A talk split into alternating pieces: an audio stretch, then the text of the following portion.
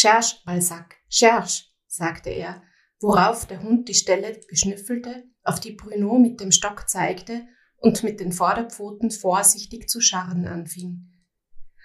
Bruno schob ihn beiseite und grub mit der Kelle eine Sommertrüffel aus, die so groß wie ein Golfball war. Das würde reichen. Normalerweise hätte er sie für ein paar Tage zu den Eiern in das Keramikgefäß gelegt, damit ihr Aroma durch die porösen Schalen dringen konnte. Diese Knolle aber würde er über das Omelett schaben, das er zu backen vorhatte.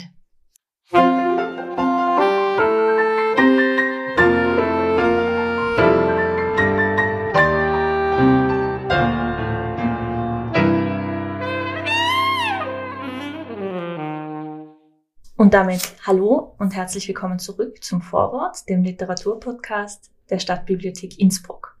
Mein Name ist Christina und heute bin ich hier ausnahmsweise nicht mit der Pia, aber dafür mit meiner lieben Kollegin der Elisabeth Rammer. Hallo Lisi. Hallo. Ähm, nachdem wir in der letzten Folge mit der Cordelia Gray in Cambridge waren und davor mit dem Hercule Poirot im fiktiven englischen Örtchen King's Abbott, verlassen wir England heute für das schöne in Südfrankreich gelegene Périgord. Hast du schon mal Trüffel aus deinem Garten gesammelt, um sie dann deinen Gästen vorzu vorzulegen? Das mache ich jeden Tag zum Frühstück, so wie Bruno. Nein, leider nicht. Ähm, ich liebe Trüffel und äh, hätte sie gern zum Frühstück, aber meinen eigenen Trüffelbaum habe ich leider nicht. Noch nicht. Noch nicht. War mein erster Bruno äh, ich habe es auf Deutsch gelesen. Es ist ja eigentlich eine englische Serie. Äh, Martin Walker ist ein englischsprachiger Schriftsteller. Äh, er kommt aus Schottland ursprünglich. Er kommt aus Schottland. Mhm. Wusste ich nicht. Mhm. Er ist ja dann ausgewandert in seine Wahlheimat Südfrankreich, und zwar ins Périgord. Genau, eine wunderschöne Gegend, in der ich leider noch nie war, aber die ich sehr gut kenne. Es war nicht mein erster Martin Walker. Ich äh, glaube, ich habe fünf oder sechs bis jetzt gelesen und freue mich jetzt, äh, seit ich sie lese, immer auf jeden neuen Fall. Ich muss ja ein Geständnis ablegen. Ich habe angefangen, es zu lesen und habe mir dann gedacht, ja, das ist jetzt also genau null mein Fall. Habe mich wirklich schwer getan. Und dann habe ich den Trick 17 für mich entdeckt. Und zwar habe ich äh, äh, mir dann das Hörbuch angehört, gesprochen von Johannes Steck, der eine sehr warme, einladende Stimme hat, der das dann alles sehr atmosphärisch äh, vorgelesen hat und habe das dann äh, dadurch, durch diese Neuinterpretation, die so ein Hörbuch ja auch darstellt, konnte ich dem dann das abgewinnen, was ich in ihm Verdacht habe, dass dir auch daran so gefällt. Was vermutest du, was mir gefällt? Was hast du im Verdacht? Also zwei Dinge. Einmal, dass der Martin Walker, das hast du mir äh, erzählt im Vorgespräch, ist Historiker. Mhm. Und entsprechend schreibt er auch. Er schreibt sehr viel über Politik, er äh, schreibt geschichtlich, das ist in dem, in dem Fall ja auch äh, so gewesen. Es ging, geht äh, auf Englisch, also wir sprechen von dem Buch, vielleicht sollten wir das auch noch erwähnen, äh, Tête à Tête, äh, das auf Englisch ja The Coldest Case heißt, weil es um einen Cold Case geht. Das ist Polizeijargon für alte Fälle, die wieder aufgerollt werden. Siehst du, das hatte ich gar nicht gewusst. Ich habe wirklich nur die deutsche Fassung äh, vor mir gehabt und gelesen. Spannend, ja, passt vielleicht sogar besser zum Buch. Es ist übrigens der 14. Fall, der 14. Band zum Bruno, Chef de Police, den Martin Walker schon geschrieben hat. Ist aber witziger. Äh, wir haben nämlich beide äh, vorliegen. Die Ausgaben sind auch sehr unterschiedlich. Tete Tete auf Deutsch ist beim Diogenes Verlag herausgekommen und uh, The Coldest Case bei dem englischen Verlag, jetzt muss ich ihn gerade ablesen, Quercus heißt der oder Quercus. Die Covers sind sehr anders. Ich meine, Diogenes macht ja immer diese weißen, hochwertigen Cover und auf, beim Englischen ist es halt komplett, äh, da sieht man die Brücke und da sieht man so Teile der Landschaft und ein altes Schloss im Hintergrund und äh, Wasser. Es wirkt, also der, der Eindruck ist auf jeden Fall mal ganz anderer. Auf jeden Fall.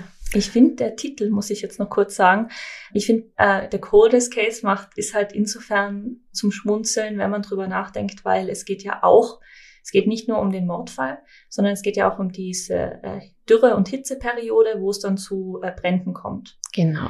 Wo Bruno übrigens auch wieder der Retter ist. Also das ist sowieso etwas, also Bruno begeistert mich ja. Also nicht nur, dass er, glaube ich, ein bildhübscher Franzose ist, so wie er beschrieben wird. Also ich hoffe, er wird nie verfilmt, weil ich werde dann enttäuscht sein, sondern äh, er kann auch alles, macht auch alles und bringt extrem viel in seinem Tagesablauf unter. Und ich habe mich in den vorigen Büchern immer schon gewundert, wie er das schafft. Also so kurz aus seinem Tag. Er beginnt immer in der Früh mit Joggen mit seinem Hund, der Balzac, der zuerst schon vorgekommen ist. Dann duscht er, dann kocht er eben ein mehr oder weniger ausgiebiges Frühstück. Dann reitet er auf seinem Wach Wallach, dem Hektor, aus. Er ist dann Schülerlotse, geht über den Markt, macht Büroarbeit, Ermittlungen, dann geht er für Essen einkaufen, macht Gartenarbeit in seinem Riesengarten, äh, trainiert nebenbei noch mehrere äh, Kinder im Sport und ja, und am Abend kocht er dann nur Essen und trifft Freunde. Tust du das nicht?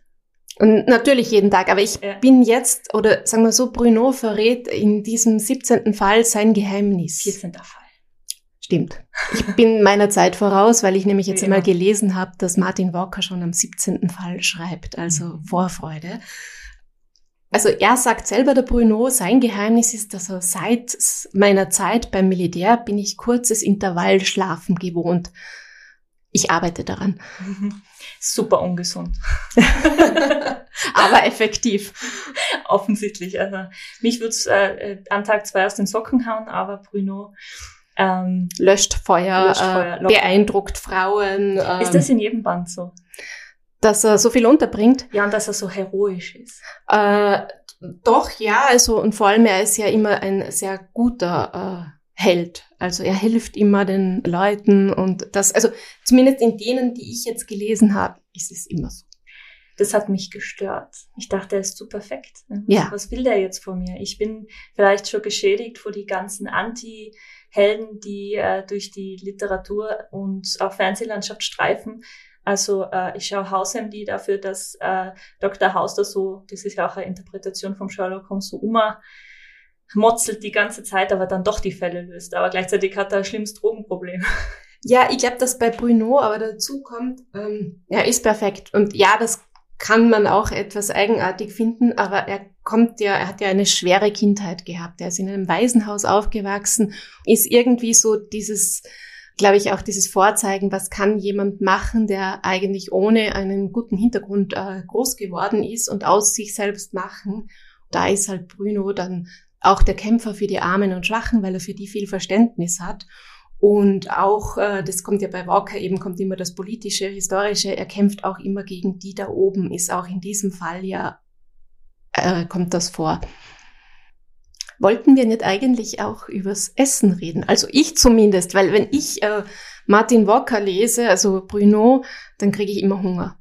Ähm, ich mache ein Geständnis. Ich habe kein, also ich kann, kenne mich nicht mit Wein aus. Ich kenne mich nicht mit Trüffelsorten aus und nicht eines dieser Gerichte, das mir da vorgelesen wurde, hat mir was gesagt. Also ich war heillos überfordert von seinen kulinarischen Künsten. Ich nicht. Aber das kommt vielleicht daher, dass ich jetzt ein paar Mal in Frankreich auf Urlaub war. Und seit ich Martin Walker kenne, verstehe ich ein bisschen was von der französischen Küche. Und man lernt viel, wenn man ihn liest. Das habe ich, also es ist viel Wissensvermittlung drin, politisch, Rosenholzakten und dann eben auch zum, zum Essen. Welcher Wein passt zu welchem Gericht? Genau, also es ist natürlich schon oberes Level, also es ist jetzt nicht, ich koche mal kurz Würstel, äh, aber eben es, so es ist, ja, genau. Es ist äh, viel äh, über französische Weine, eben über Weinbegleitungen, also Essen ist da wirklich sehr ausgiebig. Mir fällt da auf, er schreibt ja über Seiten oft, also dazwischen ist natürlich ein bisschen Handlung auch, äh, im Krimi. Ein bisschen. ein bisschen, aber eben vom Einkaufen, über die Einladungen, die er aufspricht, bis hin, bis wie er es zubereitet und wie sie dann essen. Also es wird alles sehr zelebriert. Was in diesen Intervallen passiert, auch äh, was ich gemerkt habe, es ist dieses, dieser Aufbau von der heilen Welt. Ja. Ja, was du gesagt hast, dass er eine schwierige Kindheit gehabt hat und dass es darum geht, ähm, zu zeigen, was er als Mensch aus sich macht und in es gibt immer diesen Ermittlungsstrang für ein paar Seiten oder als Hörbuch gesprochen für ein paar Minuten und dann geht's auch ganz lang, mindestens genauso lang immer um dieses Zusammenkommen, das Essen vorbereiten, Essen und dann die, das Reden nach dem Essen. Genau, weil Bruno hat ja auch immer eben er, er sucht Frauen oder er ist ein begehrter Junggeselle, aber er hat die richtige Frau fürs Leben noch nicht ganz gefunden und er hat ja Sehnsucht nach einer Familie, die er selber nicht hatte. Äh, in diesem Fall geht's ja ein bisschen schon in Richtung Familie, aber das will ich jetzt nicht zu sehr verraten. Ich habe von Martin Walker ein Interview auch gelesen, wo er sagt, also das Ende der Bruno-Fälle ist dann erreicht, wenn Martin Walker heiratet. Und apropos Familie, im Hintergrund hört man das Kind schreien. Das liegt daran, dass wir im laufenden Betrieb aufnehmen. Also Genau. Es ist nicht Brunos Baby. Und übrigens äh, nicht, wenn Martin Walker heiratet, sondern wenn Bruno heiratet. Ah, ja, weil, weil Martin Walker, das wissen wir, der war ja bei uns auch schon zu Gast letzt, dieses Jahr, 20. Dieses Jahr im Juni, Ende, 20, Ende Mai war er da. Der war, dies, äh, der war 2022 ja auch schon bei uns zu Gast, Ende Mai, und hat da auch äh, da denn? gelesen. Genau, mhm. genau, mit dem Schädel. Die Stelle hat er vorgelesen. Den ausgekochten Schädel. Mhm, mh. Und ich denke, das ist eine unangenehme Kochstelle. Normalerweise sind bessere Kochstellen drin. Und da dachte ich, oh, es wird spannend.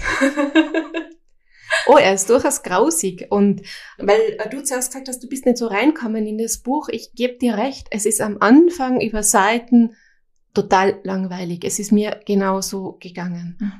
Also es ist, man muss ein bisschen reinkommen, finde ich, in die Geschichte. Es ist auch vom Rhythmus her, also er schreibt jetzt nicht über, es gibt schon in, in einen flachen Spannungsbogen, weil es, es Grundgerüst ist dieser britische Krimi, nämlich du hast einen Fall und der muss am Ende gelöst werden, weil der Herr kommen war ja. Aber dann bricht es daher auch ganz stark aus, weil er, mein Gefühl war, er nutzt dieses Gerüst des Krimis eigentlich, um ein, überhaupt einen Handlungsbogen herzustellen für, äh, um das Leben im äh, Perikord darzustellen. Ja, es äh, ist ja irgendwie sind seine Bruno-Geschichten sind ja eine Liebeserklärung an diese Gegend, an seine Wahlheimat, an die Leute, das Land. Er beschreibt ja immer ausführlich und voller Stolz äh, die Sehenswürdigkeiten vor Ort, die prähistorischen Höhlen, Malereien äh, und sonstige wunderschöne Landschaften. Also nicht nur das Essen und die Weine.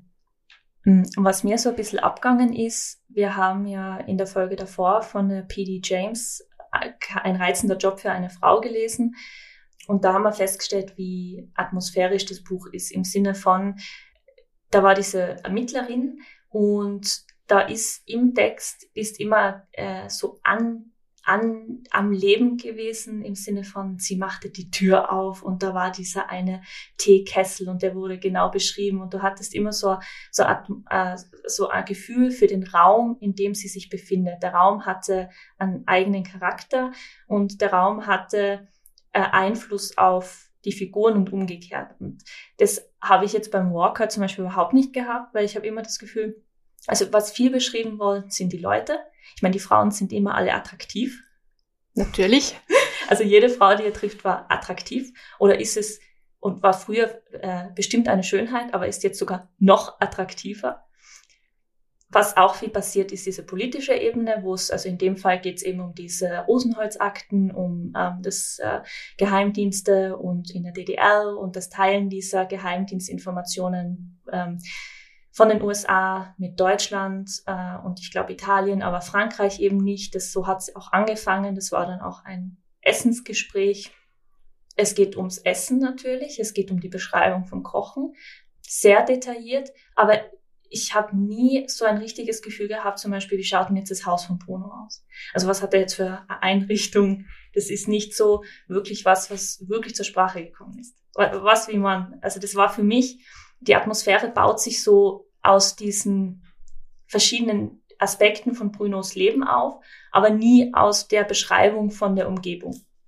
Das hat mich gestört, will ich mhm. damit sagen. Ich ja, stimmt wahrscheinlich zu einem Teil.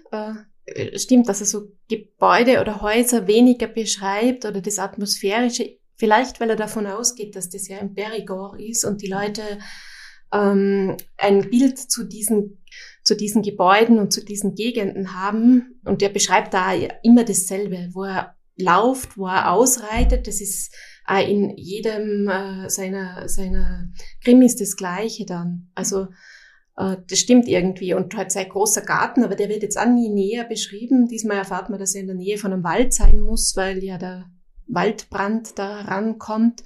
Er muss ja evakuieren, dann genau. sein eigenes Haus, gell? Genau. Kann dann niemanden zum Essen einladen? Eben, aber ich, also mir kommt vor, dass er viel eben auf dieser Metaebene irgendwie schreibt. Also er hat viel dieses, äh, durch das, dass er so viel Politisches reinbringt, äh, dann ja nur weitergeht. Diesmal, es kommt ein Twitter-Shitstorm vor, es ähm, geht um Klimawandel, um Dürreperioden.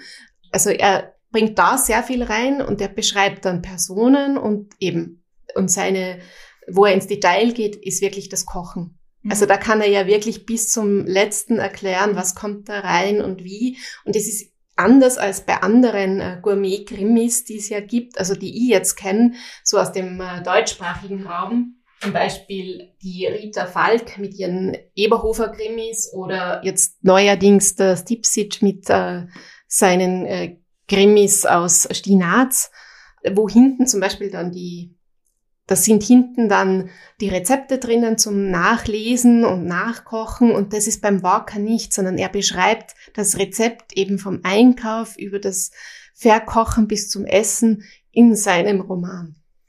Und schreibt dann aber ein Kochbuch drüber. Ich glaube mit seiner Frau, oder?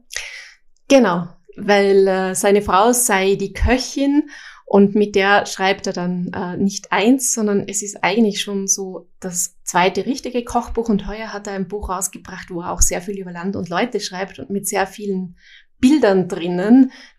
Brunos Perigord heißt es. Ah, wunderbar. Eben. Und da glaube ich eben kommt auch ganz viel die Landschaft vor. Die Bilder, gell? Genau. Ja, ja. Und auch was mich dann, ich habe das, wir haben das hier, also das haben wir alles in der Bibliothek. Und ich habe mir das ausgeliehen, ich habe es jetzt hier liegen und dann fand ich dann gleich so faszinierend die Bilder von den Höhlenmalereien und die Bilder von dieser Landschaft. Und nachdem ich es mir ein bisschen angeschaut habe, da habe ich ein Gefühl für die Atmosphäre gekriegt. Jetzt stört mich das aber, dass mir der Schriftsteller das Gefühl nicht über das Buch vermittelt, sondern dass er mir es quasi über sein Franchise vermitteln will. Damit, also das stört mich einfach.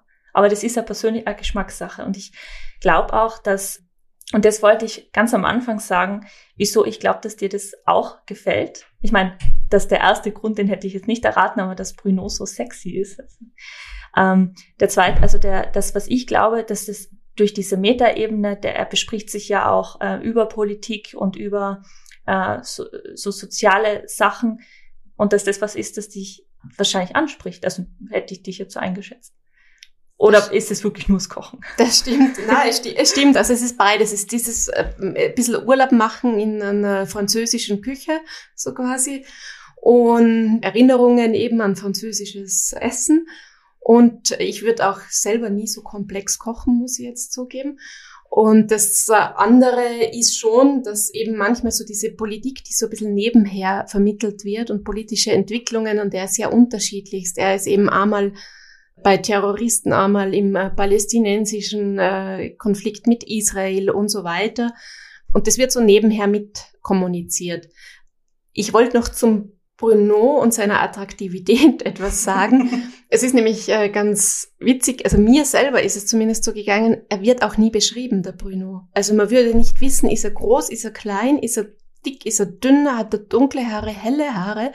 Er wird nur eben immer als sehr sportlich beschrieben, also gehe ich mal davon aus, er ist ein sportlicher Typ. Es kommt nicht einmal so wirklich genau sein Alter raus.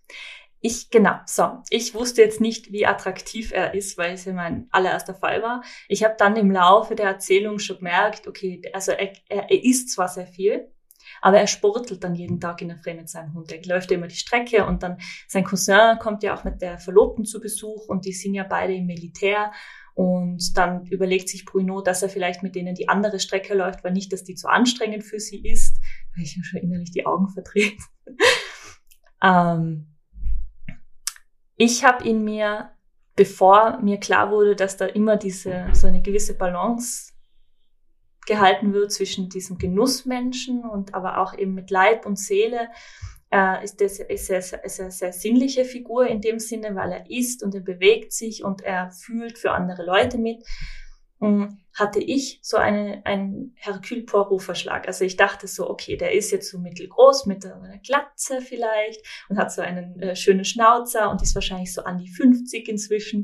Und dann habe ich mich die ganze Zeit gewundert, wie viele Frauen der sich da an den, also mit wie viele, wie, wie begeistert die ganzen Frauen alle von ihm sind, weil ich bin's und das, das war so ganz ungewohnt für mich, gewohnt, dass die Detektivfigur immer einen Makel hat in irgendeiner Form.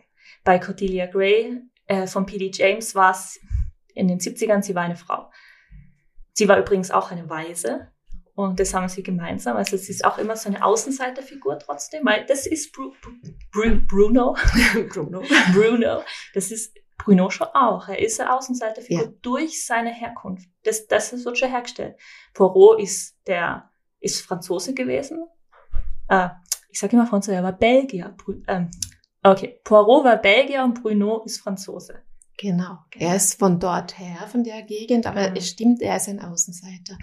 Aber Eben. eigentlich ja nicht, weil er eigentlich, er ist ja total, also er ist absolut, aber eigentlich in der Erzählstruktur inzwischen, zumindest im 14. Fall, wahrscheinlich ist das auch gewachsen, kann ich mir vorstellen, ist er ja total, er hat, und er hat sehr illustre Freunde, auch einen Baron, der Bürgermeister, und der, der übernachtet da ja auch, ein Rockstar, einen mhm. ehemaligen, kennt er auch. Ich dachte, ja, schau, ein Reiterhof, eine Freundin mit dem Reiterhof hat er.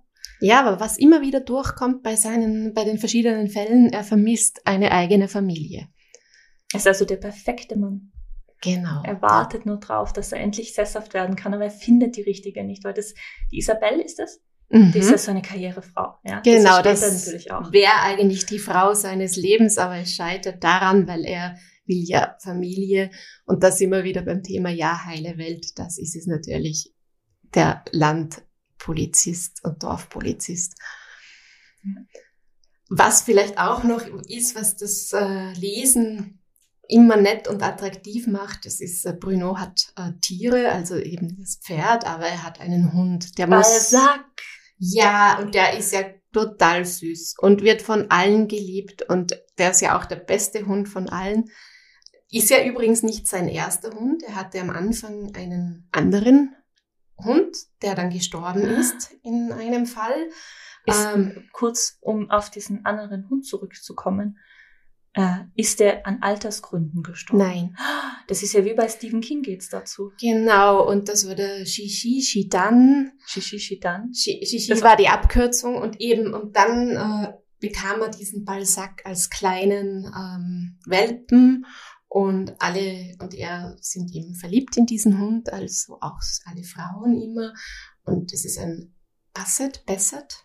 Hund. Ich habe dann einmal nach gegoogelt, wie dieser Hund ausschaut und musste dann sehr lachen. Das sind diese, gell, diese Tricolor mit dem Braun und dem Weiß und die sind so ein bisschen länglich und ein bisschen kleiner, oder? Und die haben viel mehr Fell als Körper. Ja. Ich muss ihn jetzt auch googeln. Ich habe den noch, ich wollte den als googeln, aber es dann nicht gemacht. Oh, er ist sehr süß, vor allem, weil man immer mitkriegt, dass der joggen geht mit dem äh, Bruno. Dann denke ich mir immer, seit ich das Bild von mir habe, muss ich sehr lachen. Und einmal haben sie ihn ja abgehängt den äh, Balzac beim ja. Joggen. Und wenn man weiß, wie er ausschaut. Aber andererseits, der Balzac ist ja total super, weil der ist jetzt Papa geworden. Ich wollte gerade sagen, der Balzac hat ja auch dazu äh, beigetragen, eine, äh, zu dieser Familiengründungsgeschichte. Aber er wird ja, also der, der wurde dann zur Zucht verwendet und Bruno hat dann auch erfahren, dass man da eigentlich richtig viel Geld verdienen könnte mit. Aber er wurde nicht zur Zucht verwendet, sondern im vorigen Fall. Äh, also es wird richtig erotisch beschrieben, wie er diese Deckung stattfindet. Äh, Wieso haben wir das nicht gelesen? Seiner, ja, also das war mir dann schon fast zu viel, wie diese Szene beschrieben wird, wie Balzac sich fortpflanzen dagegen, darf. Ja, dagegen fand ich, ähm, es wurde erklärt, dass Balzac ja eigentlich Adel ist äh, weil er aus so einer alten Linie von, von äh, Königshunden stammt. Gell? Das ist auch so. Was aber dann wieder sehr liebevoll beschrieben worden ist, dass in das war, ich bin Hundebesitzerin, also vielleicht liegt es daran, aber das war der Moment, wo ich dachte, wo ich ein bisschen aufgetaut bin dem Bruno gegenüber. Ich dachte, ja, jetzt verstehe ich, wieso es funktioniert.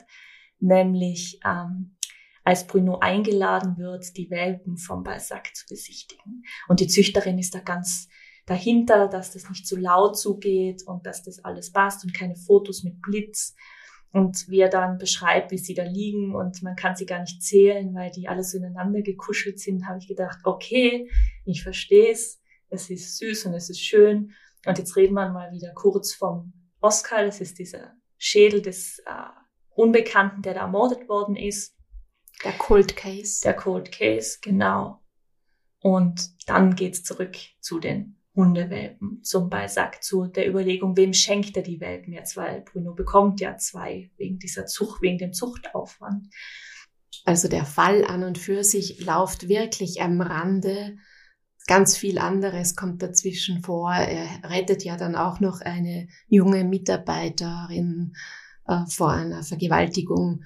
Und das fand ich da habe ich mich hart getan. Ich meine, hat's dann, ich, ich habe mich dann gefragt, warum muss Bruno, nachdem er ja schon so perfekt ist, das jetzt auch noch machen? Also es ist ein bisschen viel in dem Fall, kommt mir auch vor. Also für mich wäre es auch gegangen, ohne hinten diese lange Geschichte noch über die Brandbekämpfung, wo er ja auch wieder eine geniale Idee hat, wie man diesen Brand bekämpfen mit kann. Mit diesen drei mittelalterlichen Katapulten, die der Bürgermeister restaurieren hat lassen. Und da kann man dann äh, irgendwelche, was waren das, Weinsäcke oder was, Wasser reinfüllen. Also auch wieder äh, der, der gute Geschmack rettet den Tag, das Gourmetleben. Äh, dem Gourmetleben sei Dank. Und dann pfeffern die das da so rüber und können die Flamme irgendwie zügeln. So war's, gell? So ungefähr. Der ist da auch wieder der Held und das stimmt, das wär, war mir dann auch ein bisschen too much. Also das ist in dem Fall und ich lese aber auch Martin Walker, muss ich jetzt sagen, obwohl die Geschichten eben immer einen gewissen Mehrwert haben, inhaltlich, aber weniger wegen dem Grimmi. Ich bin auch nicht so der große Grimmi-Fan, ganz ehrlich, sondern weil es einfach an nette, feine Einschlaflektüre am Abend oder wenn man sie gemütlich hinsetzen will, weil eben, wenn man das Gefühl hat, man braucht ein bisschen heile Welt. Gen genauso habe ich das auch empfunden. Ähm, ich finde deswegen, es ist wirklich ein richtiger gehender Ausflug von unserem Programm, dass wir da nach Südfrankreich gegangen sind. Ich habe als Kind viel Bibi und Tina und so gehört. Kennst du das? Das sind die, die Hörspiele für Kinder. Das war in den 90ern mhm. so ganz das, das Ding Bibi Blocksberg und dann Bibi und Tina. Ja. Und bei Bibi und Tina, da passiert auch immer eine Geschichte im Hintergrund, aber eigentlich geht's nicht wirklich mehr um den Martinshof und dass sie dann da, da reiten sie auch immer aus, mindestens einmal mit Amadeus und Sabrina. Und dann gibt's immer diese seichten Momente, wo sie noch einmal äh, ein zweites Frühstück essen, das dann die Frau Martin macht. Dann passiert irgendwas Schlimmes und äh, da gibt's auch ein paar Hohen. Dann ist wieder was Gutes und dann ist halt irgendein Pferd krank und dann muss Bibi was Tolles machen. Und es hat mich so zurückversetzt in das, weil es, es, es ist wie das Äquivalent dafür für Erwachsene. Und das ist nicht, das meine ich überhaupt nicht negativ, sondern ich habe es verstanden. Also besonders, ich, vielleicht war das auch nur, weil ich es mir vorlesen habe lassen von. Es ist, glaube ich, ja, mit welchem Anspruch gehe ich da rein? Will ich jetzt einen Thriller, der mich packt? Und äh, dann ist das wahrscheinlich das Falsche. Aber eben, äh, ich habe mir gerade gedacht, es ist ja auch bei allen Büchern, die ich bisher, bei allen Bruno-Büchern, die ich bisher gelesen habe, es ist ja was Verlässliches da drinnen. Also es sind immer die Landschaft ist die gleiche, die Menschen sind ungefähr immer die gleichen, man weiß schon, was passiert und es geht immer um gutes Essen, ganz verschieden. Diesmal kocht er ja das erste Mal vegan, der Bruno. Das ist verlässlich. Also man, man weiß, was einem erwartet. Das ist aber mitunter manchmal sehr schön. Ich stimme, ich habe mir dann auch gedacht, äh, dass ich dachte, ach ja, äh, könnte ich mir, ich könnte mir die nächste Folge auch durchaus anhören, also die nächsten, äh, einfach weil es äh, wirklich schön war, äh, einmal in so eine heile Welt einzutauchen und es ist ja Teil des Genres, davon haben wir ja auch schon gesprochen, mit der Agatha Christie, dass das so ist, dass eine Aufgabe der Detektivfigur ja immer auch ist, wieder Ordnung herzustellen. Nicht nur löst Bruno den Cold Case und wir erfahren, wer Oscar ist, nämlich und ein DDR-Spion. Und wer ihn ermordet hat. Ihn ermordet nämlich, hat. und das muss man sagen, jemand, der schlechten Wein herstellt. Das ist nämlich auch total das, witzig. Das will ich auch gleich noch. ist mir auch aufgefallen. Aber ich, bevor wir da hinkommen, weil, ja, ist auch, dass er die, es löst er auch ein Symptom vom Klimawandel mal ganz schnell fürs Perikor. Also, ja. Er, er, er, diese Bedrohung, die ja auch, ähm, und da sind wir wieder, dass äh, Martin Walker sehr viel über eben auch eine, eine politische und soziale Sphäre einfach schreibt und das einfach da im Buch auch drin ist. Mhm. Und dass das auch in diese heile Welt einbricht. Ja. Und das ist ja diese, dieser Brand ist ja eine Folge, das besprechen sie auch vom Klimawandel. Und ich fand es ganz, ganz bemerkenswert, dass da der Bruno, der Detektiv, derjenige ist, der das dann auch löst ähm, mit seinem Lösungsvorschlag, wir müssen jetzt diesen Brand irgendwie bekämpfen. Ich habe eine Idee, wie wir diesen Brand bekämpfen. Und es ist nicht so, dass Bruno den Klimawandel löst, aber diese, diese Folge davon für seine Heimat, die bekämpft er erfolgreich. Also er stellt auch nicht nur im Fall eine Ordnung wieder her und bringt die Wahrheit ans Licht, sondern es, er, er stellt auch für diese Problematik eine Ordnung her. Fand ich bemerkenswert. Ja, also das gebe dir recht. Jetzt, wo du es so sagst, stimmt. Also er sorgt für Ordnung. Und bei ganz vielem eben, er sorgt für Ordnung in dieser Polizei, in diesem Kommissariat, wo es eben diesen unangenehmen Mitarbeiter gibt. Also er, aber noch bis zum Klimawandel sozusagen sorgt er für Ordnung. Also das stimmt, ja. Und erfüllt damit absolut die äh, traditionelle Herausforderung und Anforderung an so eine Detektivfigur. Ja, das es ist ja, weil äh, im vorletzten äh, Podcast wurde ja drüber gesprochen, äh, über diese Regeln für einen Kriminalroman. Und ich glaube, er erfüllt auch davon eben sehr viel. Und äh, was er nicht, was nicht ist, ist das Fair Play. Also Fair Play, das ist ja da, wo wir als Leser mit äh, rätseln können, um den Fall zu lösen, sondern der Fall vom Oscar, dem Schädel, der da gefunden wurde vor 30 Jahren, und es geht ja seinem, ist Jean-Jacques sein Chef oder nur sein Freund? Also jedenfalls dem anderen Polizisten da, der heißt Jean-Jacques und mit dem ist, der ist schon ein bisschen länger im Dienst als Bruno, hatte ich das Gefühl, und mit dem ist er auch befreundet. Und Jean-Jacques hatte, ist einer seiner ersten Fälle gewesen, diesen Schädel gefunden, den er Oscar genannt hat, und den hat er dann immer aufbewahrt. Das ist auch ein wahrer Fall. Der Martin Walker hat sich da auch von realen Ereignissen inspirieren lassen. Und dann obliegt es äh, Bruno, das zu lösen und äh, zusammen mit dem Jean-Jacques, der da inzwischen sehr verbissen ist. Aber es ist eher realistisch gemacht, weil es geht um DNA-Analyse, es geht um Rekonstruktion des Schädels. Da wird ja eigens jemand äh, engagiert, der diesen rekonstruiert. Und über eben diese DNA-Analyse finden sie dann eine Halbschwester von ihm, die zufällig auch Gendarmin ist. Ähm, und über die Rekonstruktion sind sie auch dann in der Lage, also diese also Wiedererkennung herzustellen. Das Aussehen. Das Aussehen, genau. Und dann erkennt die Tante Do, äh, das ist die Tante Dominique, äh, die Tante von der Sabine, die dann die Halbschwester vom, Opf, äh, vom Sohn des Opfers ist. Also die erkennt ihn dann wieder.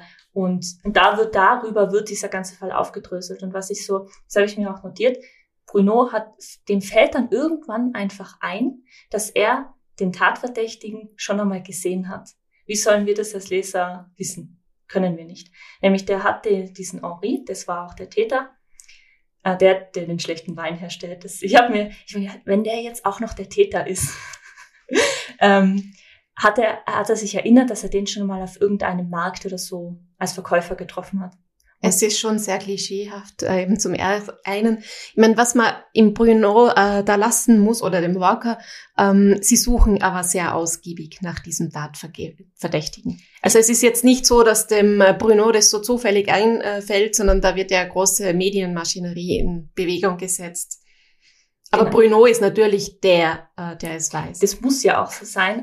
Zum Beispiel bei der, äh, wir haben ja hier äh, von der Christie Alibi gelesen da äh, geht rein darum, das ist quasi, also da geht's, da hast du deine Verdächtigen und dann hast du deine, äh, deine Alibis und deine Tathergänge und das eine schließt immer durch Logik das andere aus.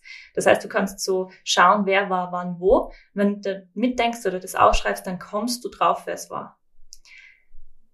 Bei dem hat sie einen Trick angewandt und da war es der Ich-Erzähler, aber man hätte wahrscheinlich vielleicht drauf kommen können. Aber bei äh, Bruno, ich kann dem Bruno nicht in den Kopf schauen und ich kann nicht wissen, dass der sich da erinnert. Und aber ich habe es jetzt nicht als, ich wollte jetzt nur anmerken, dass das, das nicht diese Regel nicht erfüllt. Aber es war trotz, es hat sich für mich so, ich weiß nicht, ging es auch so, es war so würde ich mir richtige Polizeiarbeit vorstellen, ein bisschen Glück, ein bisschen Erinnerungsvermögen und ganz viel Suchen, DNA-Analysen. Engagement, persönliches Engagement. Er ermittelt ja immer auch mit seinen privaten Freunden, die ja bestens vernetzt sind. Ich wollte da zuerst sagen, vielleicht, es sind ja auch immer sehr komplexe Fälle mit sehr komplexen Zusammenhängen bei ihm. Also es ist ja nicht so für mich dieses klassische wie die Agatha Christie, die, also wo halt einer dann in seinem Umfeld ermittelt, sondern es ist ja immer Geheimdienste sind dabei und internationale Konflikte.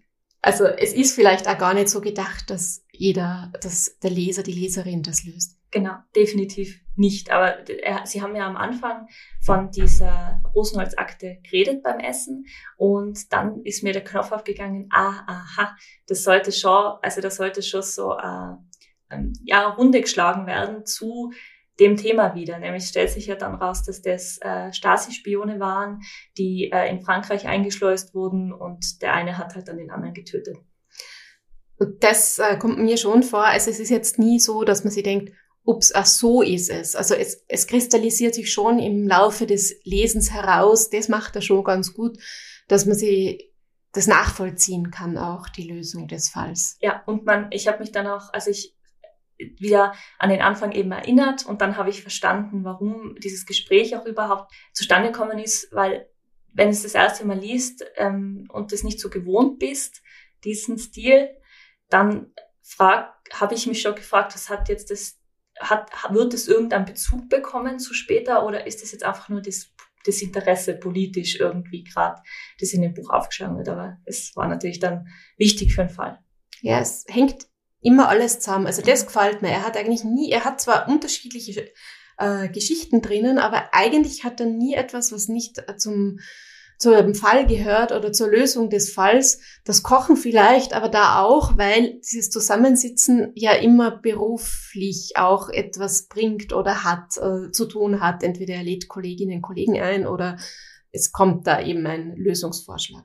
Genau, weil die besprechen dann immer den Fall. Gell? Also das ist mir auch, mhm. auch wenn es kommt so dann kommt das Kochen und dann kommt das Reden und über das Reden gibt's dann die nächste Entwicklung. Also dieses Zusammenarbeiten und Zusammenkommen. Ich glaube, die demontieren uns äh, die Bibliothek. Ich glaube. Äh, Lisi, du hast da dein Buch in der Hand, sehe ich gerade, und ganz viele Markelen drin. Ich habe da alle Stellen markiert, in denen es um Essenseinkaufen, Zubereitung und dann auch ne, verspeisen, die habe ich gar nicht markiert, sonst wären es doppelt so viele. Und da sieht man schon, dass es wenige Stellen im Buch gibt, wo man mal dann länger nichts Kulinarisches hat. Also selbst während des Waldbrandlöschens äh, versorgt er sich ja mit einer guten Jause. Das habe ich gar nicht mit. Das habe ich echt. Natürlich hat auch Bruno da etwas Gutes dabei. Ja, das ist eben das Essen, wie gesagt, das zieht sich durch, aber wenn wir jetzt so geredet haben, eigentlich äh, löst das ja auch oder hilft das äh, beim Fall lösen. Man muss ja auch gut gesättigt sein, sonst kann man gar nicht denken. Ich glaube, da wird auch der Poirot zustimmen, weil äh, ohne das könnten die grauen Zellen, die kleinen grauen Zellen gar nicht befeuert werden. Das stimmt. Mit einem guten Glas Wein und einem hervorragenden Essen, meistens aus dem eigenen Garten alles und weil das habe ich zuerst vergessen, äh, Bruno hat ja nicht nur den eigenen Garten, wo er ganz, ganz viel anbaut oder er kauft eben Bio-Sachen im Biomarkt, am Markt oder sonst irgendwo ein und äh, Bio-Wein, sondern er hat ja auch die eigenen Hennen, bei denen er, wie wir am Anfang äh, gehört haben, erst in dem Textteil Eier holt regelmäßig und die er natürlich auch verkocht. Ja, also extrem modern extrem, also fast schon Selbstversorger, das sagt ja auch jemand zu ihm. Und dann sagt er, er möchte aber gar, gar kein Selbstversorger sein, weil er möchte auch gern tauschen aber mit seinen Freunden. Wenn man eigene Trüffelbäume hat, hat man schon ziemlich viel. Das ist mein Ziel. Ja, und zu guter Letzt äh, ist mir noch eine Sache aufgefallen, nämlich, dass es auch hier wieder so um die Herstellung oder Wiederherstellung von Gerechtigkeit ging, und zwar über dem Gesetz, beziehungsweise an irgendeiner Stelle hat ja auch eine Figur gesagt, das Gesetz ist nicht das Schlechte, sondern das sind die Menschen, die was draus machen oder Menschen auch, die sich das dann ausdenken, das Gesetz. Und es war ja so, dass der Henry oder Henri, der äh, Stasi-Spion, der seinen Freund, dem Oskar Schill, der wurde ja identifiziert als Max, der hat ihn umgebracht. Der hat dann aufgrund von Politik Immunität bekommen. Es ist ganz viel auch dieses David gegen Goliath drinnen. Und dann haben sie aber findigerweise den, den Gesetzestext für sich nutzen können und zu nutzen verstanden, um Gerechtigkeit dann doch herzustellen und den Mörder nicht freien Fußes laufen zu lassen aus irgendwelchen politischen Manövern heraus. Und dann konnten sie ihn äh, in Kanada verhaften lassen, also über die kanadische Botschaft. Und das war dann ziemlich äh, schlau. Und habe ich mir dann gedacht, da schau an, da hat er, da hat die Gerechtigkeit über äh, Recht und Gesetz siegen können, weil man in der Lage war, das Gesetz auch auszunutzen, auszuhebeln, im Sinne der Gerechtigkeit. Das ist natürlich auch immer so wünschenswert. Und schönes Ende. Genau, und in der nächsten Folge geht's dann um den Erzfeind von Sherlock Holmes nämlich Moriarty und das gleichnamige Buch von Anthony Horowitz. Und natürlich könnt ihr uns wie immer an euren Leseerfahrungen teilhaben lassen über post.stadtbibliothek at innsbruck.gv.at sowie Facebook und Instagram. Ein schönes Lesen und bis zum nächsten Mal.